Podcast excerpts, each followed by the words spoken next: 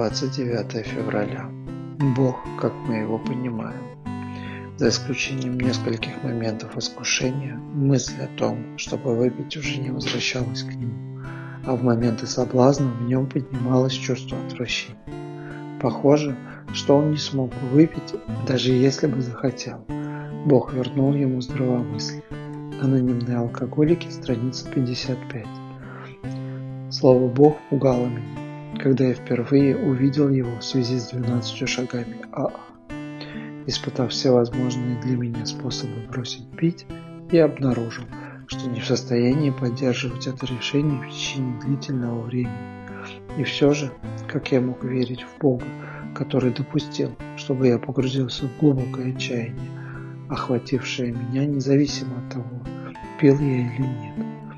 Ответ заключался в том, чтобы наконец признать, что для меня было бы возможно познать милость силы более могущественной, чем я сам, которая могла бы дать мне трезвую зависимость от моей готовности поверить.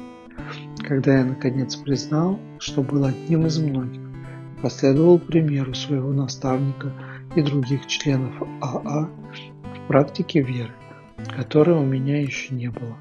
Моя жизнь обрела значение, направление и смысл.